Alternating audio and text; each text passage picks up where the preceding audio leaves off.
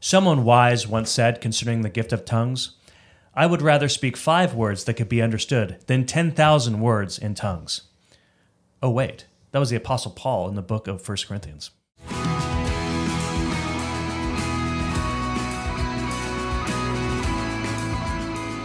Welcome to Daily Gospel, equipping you to know God through His Word and His Son, Jesus Christ. My name is Keith, and this is Brandon, and we are pastors here in Santa Cruz, California at Gospel Community Church. Welcome, like, subscribe, comments, all the good stuff. This is the last episode on the book of First Corinthians. It's been a fun ride so far.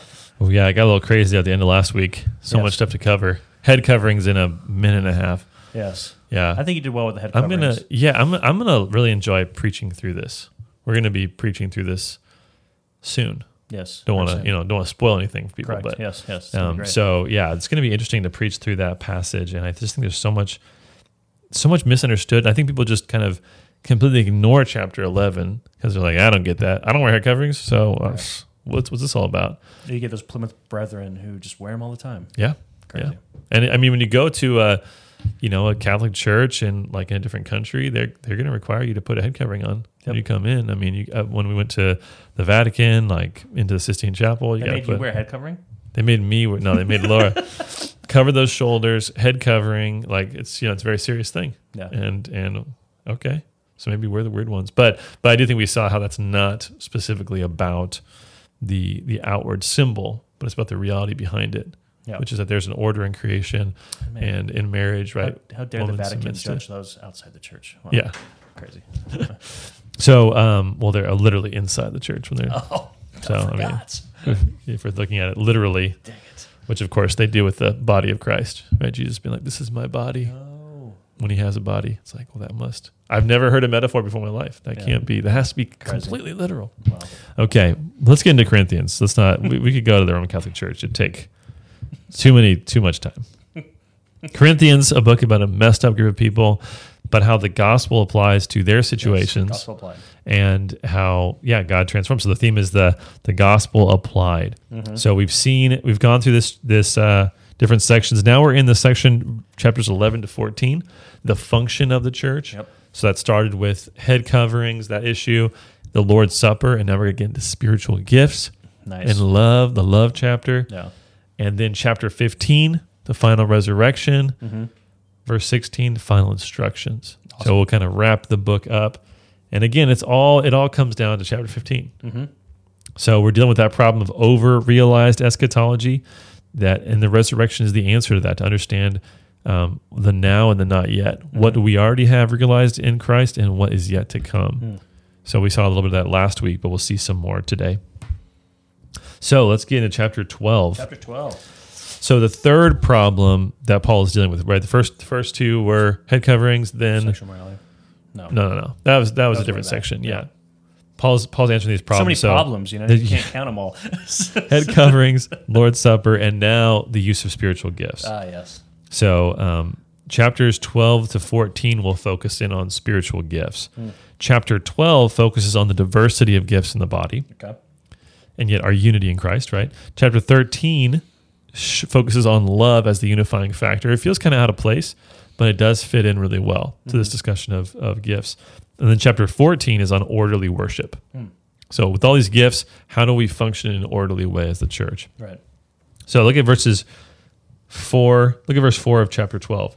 Now there are a variety of gifts, but the same Spirit, and there are varieties of service, but the same Lord, and there are varieties of activities, but it is the same God who empowers them all and everyone. To each is given the manifestation of the Spirit for the common good. So many and one, many and one, right? There's many gifts, lots of diversity, but there is one Spirit that is working in all of it to accomplish His purpose. Mm-hmm. So this is all about unity and diversity, and that everyone's been given a gift for the common good. Mm.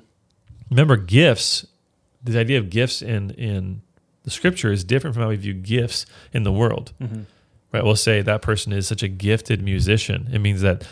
Well, how how I always thought of it is, well, God gave them a gift so they could be awesome, and they could like make money off of it or whatever. Yeah. So it's a gift that then like I receive and I open it and I go, wow, look how awesome this is for me. Mm-hmm. Well, the idea of gifts in the Bible is that you're given something by God that you can then bring to the fellowship. You can mm-hmm. bring and give to others. Mm-hmm. You can bring this to the table and the meal of, of God's family, right? Yeah. You have something to bring to others, is the idea. Mm-hmm. So it's a gift not for you, but a gift God is using through you to bring to others. Mm-hmm. So it's a, si- a simple distinction, but I think super important. Yeah. So that's what gifts are, are all about. And so God's given us ways to bless other people. Verse 12 says, For just as the body is one and has many members, and all the members of the body, though many, are one body, so it is with Christ. Mm-hmm. So we all have this different function and we function together. Okay, simple point, but important. And then he goes on to say, well, you can't complain if God has, because God has made you a different part of the body. Being a, a body part, a member, that's really what member means, is body part. It naturally means you're limited mm-hmm. in your function. So you, you have to be content with how God has made you and the role that you play. So he says, you know, the eye shouldn't complain that it's not an ear or vice versa. And, you know, if the whole body were just a sense of smell, there'd be no hearing. So you need this balance that different giftings bring. Right. And so you shouldn't envy or, you know, be jealous of someone else's gifting. Mm-hmm. You should see that you have an important role. Right. And so, so yeah, so he gets into this a little bit, verse 18. But as it is, God has arranged the members in the body, each one of them as he chose. So this is God's election. His his pre he chose this for you, mm-hmm. And he has a perfect plan. Yeah, he's orchestrating it all. Yeah. And he says, if all the mem- if all were a single member, where would the body be? As it is, there are many parts, yet one body. So this diversity is super important, and he's really harping on this. Yeah. And you he's can, you can err both ways in the church. You can say like, "Oh, I have no place in the church, and God doesn't, you know, gifted me with anything and my sense of gifting, and how can I even bless and be a part of the church? What can I bring to the table?" Yeah. And then you have other people on the opposite end that think they don't need anybody else, and their gifting is enough for the whole church, right? Yeah. So no. Yeah, and if you don't know what your gifting is, you go, oh, I can't serve because I don't know my gifting. Come talk to me if you're at our church, right? And I'll find something for you to do. Yeah. Like if that's what's keeping you from serving is this weird viewpoint that if I don't know exactly what my gifting is, I can't do it. Mm-hmm. You have something you can bring, right? You can bring something. If you haven't dis- determined what is that thing that really fires you up, the only way to discover it is by starting to serve Right. you know, serving kids ministry and be like, I really don't like serving in kids ministry. like, I don't know this is what it's called. I have no gifting, right? The kids hate me. Okay, well, let's move you from that. Let's have you serve somewhere else. Let's try, you know, teaching. Let's try, um, you know, maybe behind the scenes kind of service. But these are things that you have to explore and work at. And so everyone needs to be serving. Right. Um, so he, he he makes this point really clearly, and he says, some of you might think, okay, I want more glory. I want to be the upfront person, the person that receives some of the praise. But he says, don't you see that God's made these weaker parts of the body, the ones that are not visible, to have even more honor. This this is how it works. And so, verse twenty four, God has composed the body, giving greater honor to the part that lacked it, that there may be no division in the body, but that the members may have the same care for one another. So there's this unity that's so important, and it's important to see how you fit into the function of the church. Yeah. So it's a, it's a beautiful thing. Now, chapter 13 kind of brings um, brings this all together in the sense of focusing on love, and it really feels like an abrupt left turn. But he's going to mention, make mention of prophecy and tongues and, and gifts, right, in verse 8 of chapter 13. So there is connection here. Mm-hmm. And what I think he's doing is he's saying, in order for that body to function well, you need to be grounded in love. I mean, this, this here reminds me of Ephesians chapter 4, mm-hmm. right? You're grounded in love, you're speaking the truth in love, and that's how the body grows. Mm-hmm. And so to function well in the church, you have to have love. And so this is a super famous chapter, but just let's reflect on the first couple verses. Um, he says, If I speak in the tongues of men and angels, but have not love, I'm a noisy gong or a clanging cymbal. So right away, we see the connection to gifts. If I have this amazing gift, but I'm lacking love, I'm nothing. I'm just a loud noise. Not even just a loud noise. I'm an annoying noise. Yeah. I'm just I'm just taking up air. Verse two: If I have prophetic powers, another gift, and understand all mysteries and all knowledge, and if I have all faith so as to remove mountains, but have not love, I am nothing. So it doesn't matter what you can accomplish if you if you've plumbed the depths of God, and you have this powerful faith. If you don't love God and love others, it's all meaningless. And this is meant to move your heart to love. And then verse three: If I give away all I have, if I deliver up my body to be burned, but have not love, I gain nothing. Hmm. So you can even sacrifice yourself, No. but if you do it in the wrong heart and the wrong motive, it's nothing. You you don't gain anything by it. Right. So what? So love is clearly distinguished as this powerful force that allows us to function well together. Yeah. And it's the determining factor for the usage of gifts. Like, yeah, without that piece, any gift you have, any participation of community that you can, you know, give to offer is worthless. Absolutely. So it's yeah, it's it's pretty it's totally opposite from the world, right? Yeah. Totally opposite. You're only valued by what you can bring, you know. Absolutely. Yeah, n- not something else outside of that. And this is encouraging too, because I mean, even if you fu- if your gifting is very humble, or I think of someone that's like disabled or something where they can't bring much outwardly to the table, mm-hmm. maybe like no income or you know no ability to do things physically, but if you have great love in what you do, then that's that's a powerful thing Yeah. in God's Yeah. currency. Awesome. And so he goes into the famous section on what love is, right? Defining love. And then he he ends with saying, "Now faith, hope, and love abide these three, but the greatest of these is love." Hmm. So really am- amazing chapter that is is sandwiched between chapters 12 and 14 to remind us of what is central, literally central because it's in the middle of the two. but but uh, what is functionally in the life of the church most central, which is love. Don't lose sight of that. As, as much as we're studying the word and we want to have that knowledge, remember it's all about leading us to love. Yeah. Chapter 14. So here we see the, the need for orderly worship. That's the focus here. So he's he's speaking to speaking in tongues, which we've discussed before, Yeah. right? Back in Acts chapter 2. Now remember, tongues was a sign to unbelievers, specifically to, to Jews. Mm-hmm. So we see that we actually see this in this chapter, right? Verse 22. The tongues, he says, thus tongues are a sign not for believers, but for unbelievers. So tongues are meant to show God's judgment on Israel. So go back to Joel chapter 2, which was quoted in Acts chapter 2, right? Where he speaks about tongues. Your your, you know, people speaking in tongues is a sign of the end times coming, the latter days. Mm-hmm. So this was a sign to the Jews of God's coming judgment that they need to repent. Right. So because of that, tongues had a very specific function mm-hmm. for a very limited time. Mm-hmm. So it was not it's not designed by God to be something that endured forever. Mm-hmm. And we see that because of we see that I mean in in the scripture for sure, but we also see that in early church history Yeah. where some of these guys who were apostles of the apostles, they're disciples of the apostles, they're saying, yeah, once the last apostle died, these gifts went away Yeah. these miracles, these tongues. Um, so to those who would say, well, you just don't have enough faith. Okay. Often they're the same ones who are saying we should go back to the early church. so um, how does that work? The church fathers are saying repeatedly, we don't have these gifts anymore. Yeah. Why would God why would God do that? Well, I mean, Paul identifies the signs of an apostle as these miraculous gifts. Right. So it seems like as you put together, the apostles were a limited cohort.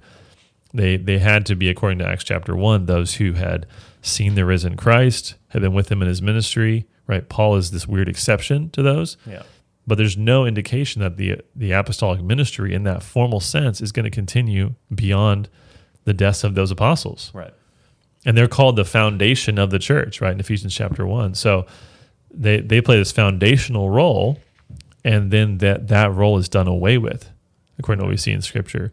And the focus on spiritual gifts that are miraculous like this eh, are de-emphasized de-emphasized progressively as we go along in terms of the order in which the books are written. Right.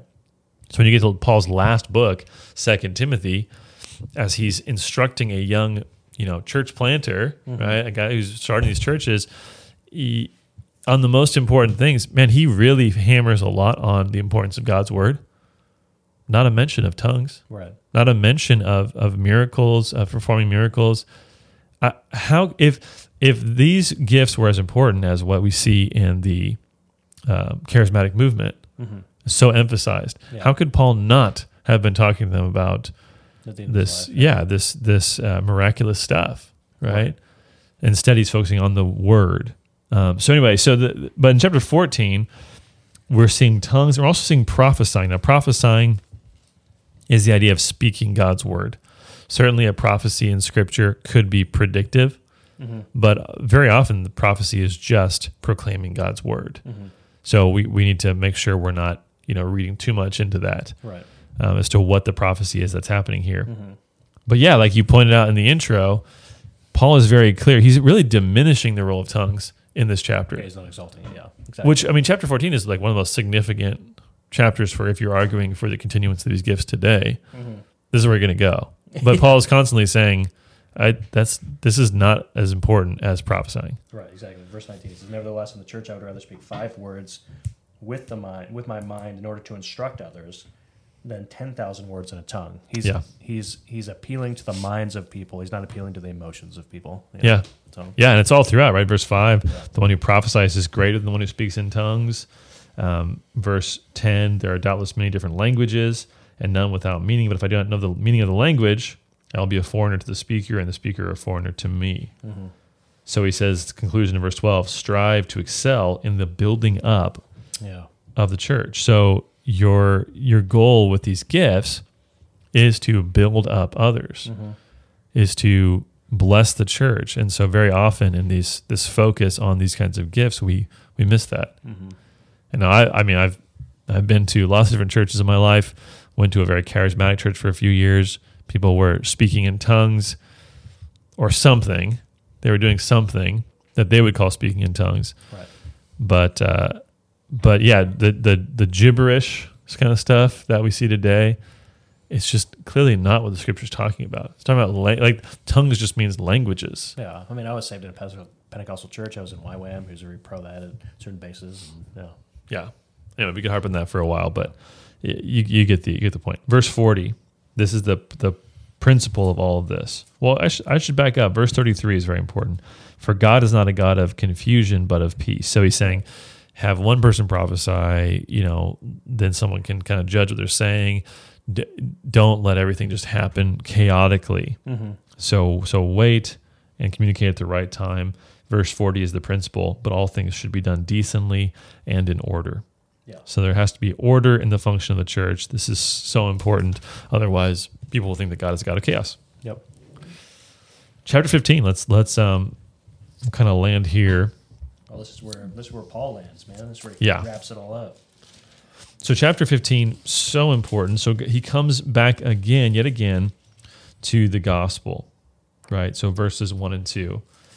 He says, I would remind you, brothers, of the gospel I preached to you, which you received, in which you stand, and by which you are being saved, if you hold fast to the word that I, I preached to you, unless you believed in vain. So he comes back and he says, You have to stand in the gospel and believe in the gospel. I like how he says, by which you are being saved. Mm-hmm. Again, points to the reality of there's a past tense to salvation that you've already been saved, you've been justified, as we saw in Romans, forgiven of past sins, made righteous in mm-hmm. God's eyes Yeah. With the righteousness of Christ, but you're also being saved. So there's an ongoing transformation that's happening. Yeah. That's so important to understand as well. So you're constantly, that's why he's constantly going back to the gospel because he believes this is what is giving that ongoing transformation, sanctification, salvation Right. to them. So, um, verse three, what is the gospel? Right? He, he lays it out for us. For I delivered to you as of first importance what I also received that Christ died for our sins in accordance with the scriptures, that he was buried, that he was raised on the third day in accordance with the scriptures.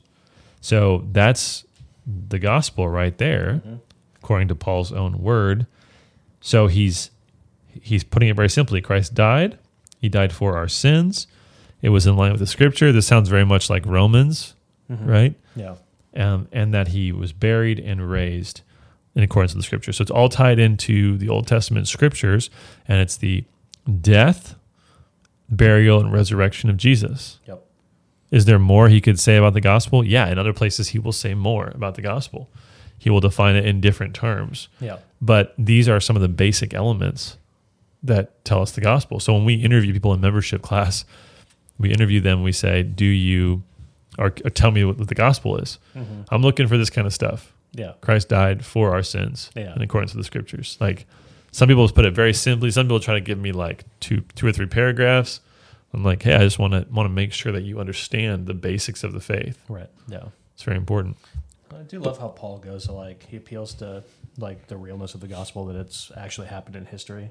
Yeah. It is like you know appeared to five thousand people, you know, or five hundred brothers at one time, you know, with whom, and then you know he's just speaking to like the reality of that it actually happened. It's not something that's abstract, and I think he kind of continues into that. But Yeah. Yeah. Yep. So yeah, he gives the first list of witnesses to the gospel or to the uh, Mhm. to the resurrection of Jesus.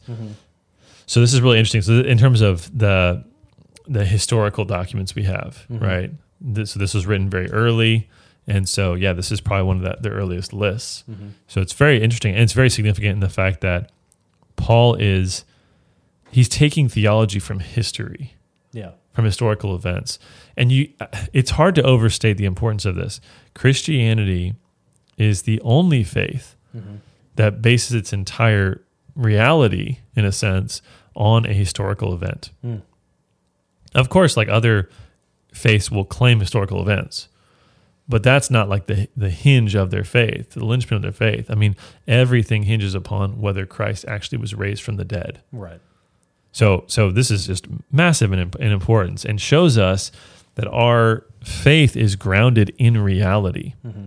And so we should see it in that way. We should see it as being something that's being worked out throughout history right, and not detached from reality. So we are hist- we are historical people. yeah, And I remember this when we went to when I was in Israel for uh, my study abroad, and we were um, we were on standing on the on the walls of Jerusalem, and our professor pointed out that on the Mount of Olives there's a few different like towers, and one of them is a tower that belongs to a Mormon school, Hmm. and he's like, "Do you know why the Mormons spent massive amounts of money to build an entire campus out here?" We're like, "I don't know." Uh, because there's no archaeological evidence for Mormonism in America.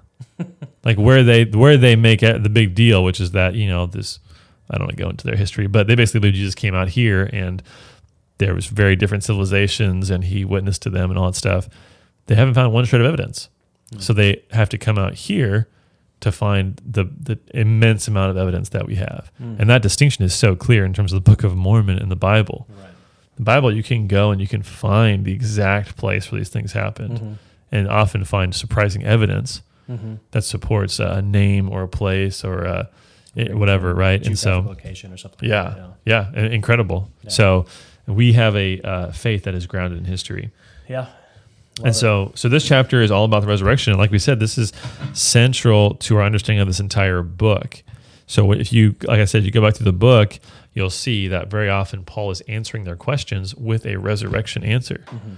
Don't be sexually immoral because your body will be raised. right, Oh, this is this is fascinating. So this this has uh, an impact on how we live our lives day to day. So he first argues that the resurrection is the ground of faith. Mm-hmm. Right? Without the resurrection, there's no hope for us. right, So verse 19, verse 17, if Christ has not been raised, your faith is futile and you are still in your sins. mm-hmm. If this isn't true, then we have no hope. Verse 19, if in Christ we have hope in this life only, mean there's no eternal life after this, we are of all people most to be pitied. especially after his comment about the apostle's life. You know. Yeah, he's like, I'm scum here. Yeah. So Yeah. I, I have nothing in this world that's tying me to it. So I don't have a future hope. Yeah, we. Sh- I mean, like I'll say in verse thirty-two, if the dead are not raised, let us eat, drink, and you know, for tomorrow we die. Yeah, yeah. That's the that's the old old phrase, right? Let us eat and drink. Let's just indulge the body if that's what this is about. But Mhm. but no, there's there is hope beyond this because Christ has been raised. Yeah. So he gets into a theology of resurrection. And then again, there's just so much here. It's like depressing that we won't be able to touch on all of it. But he talks about the first fruits in verse 20. Mm-hmm. Christ is the first fruits of those who have died or fallen asleep. And so the idea there is that when you do a harvest, you would get that first bit of crop. And that first bit of crop at the very beginning of the harvest was a sign that you were going to get the rest of the harvest. Mm-hmm. And so that's what Jesus is for us. He's that first one raised from the dead and a guarantee and a picture of what's coming after. And so we're going to be in a body just like his. Yeah, resurrected and glorified. Yeah. We see again that the, the first and second Adam Mhm. and this idea of that we're going to be resurrected like Jesus, who is the second Adam. Yep. And and he gets into the nature of the resurrected body as well. verse 35 is sort of a snarky question that someone's asking. You know, someone asks, How are the dead raised? With what kind of body do they come? Right. So he's this is not a sincere question, but he responds in verse 36 says, You foolish person, what you sow does not come to life unless it dies. Hmm. And what you sow is not the body to be, but a bare kernel. So the idea here is what you plant in the ground when you die and are buried. It's a picture of planting a seed. Mm-hmm. He's saying that body is going to sprout up. It's going to change, be transformed into something different. Yeah. So, like an acorn contains an oak tree, our bodies contain the potential for this resurrected body, in a sense. Right? Of course, it's God's power. I'm not trying to say it's it's us, but that's the whole idea: is that something is going to come that's going to be glorious, Yeah. and so we have no idea what that's going to gonna look like. Different than what we're looking Yeah. at now. Yeah. Something so much better, but it will be just it will be real. I think it'll be more real Yeah. than what we have now. Hmm. Verse 49, we'll skip ahead here. Just as we have borne the image of the man of dust, we shall also bear the image of the man of heaven.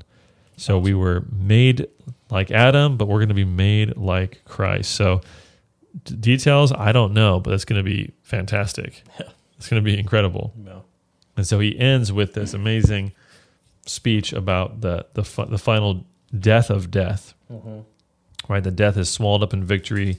Oh death, where is your victory? Oh death, where is your sting? And he says, the sting of death is sin, and the power of sin is the law. But thanks be to God who gives us the victory through our Lord Jesus Christ. Hmm. So death is going to be done away with. And the implications for this are in verse 58, right? There's therefore here. Therefore, my beloved brothers, be steadfast, immovable, always abounding in the work of the Lord, knowing that in the Lord your labor is not in vain. So, conclusion work hard mm-hmm. because this life, the, the, the true things done for God will endure into the next life. Mm-hmm. The resurrection will make all things new. So, what you do actually matters. Mm-hmm. And so, you see how he's undermining all of their false beliefs about how their sin and their good works don't matter. Mm-hmm. No, they do. They endure Right. by God's grace. So, and then we see at the end, of course, some final instructions, his typical kind of ending. But that's that's First Corinthians in a nutshell. Awesome. Love it. Encouraged. Well, thanks for joining us for Daily Gospel. We'll see you next week, and we will start the book of Second Corinthians. We'll see you then.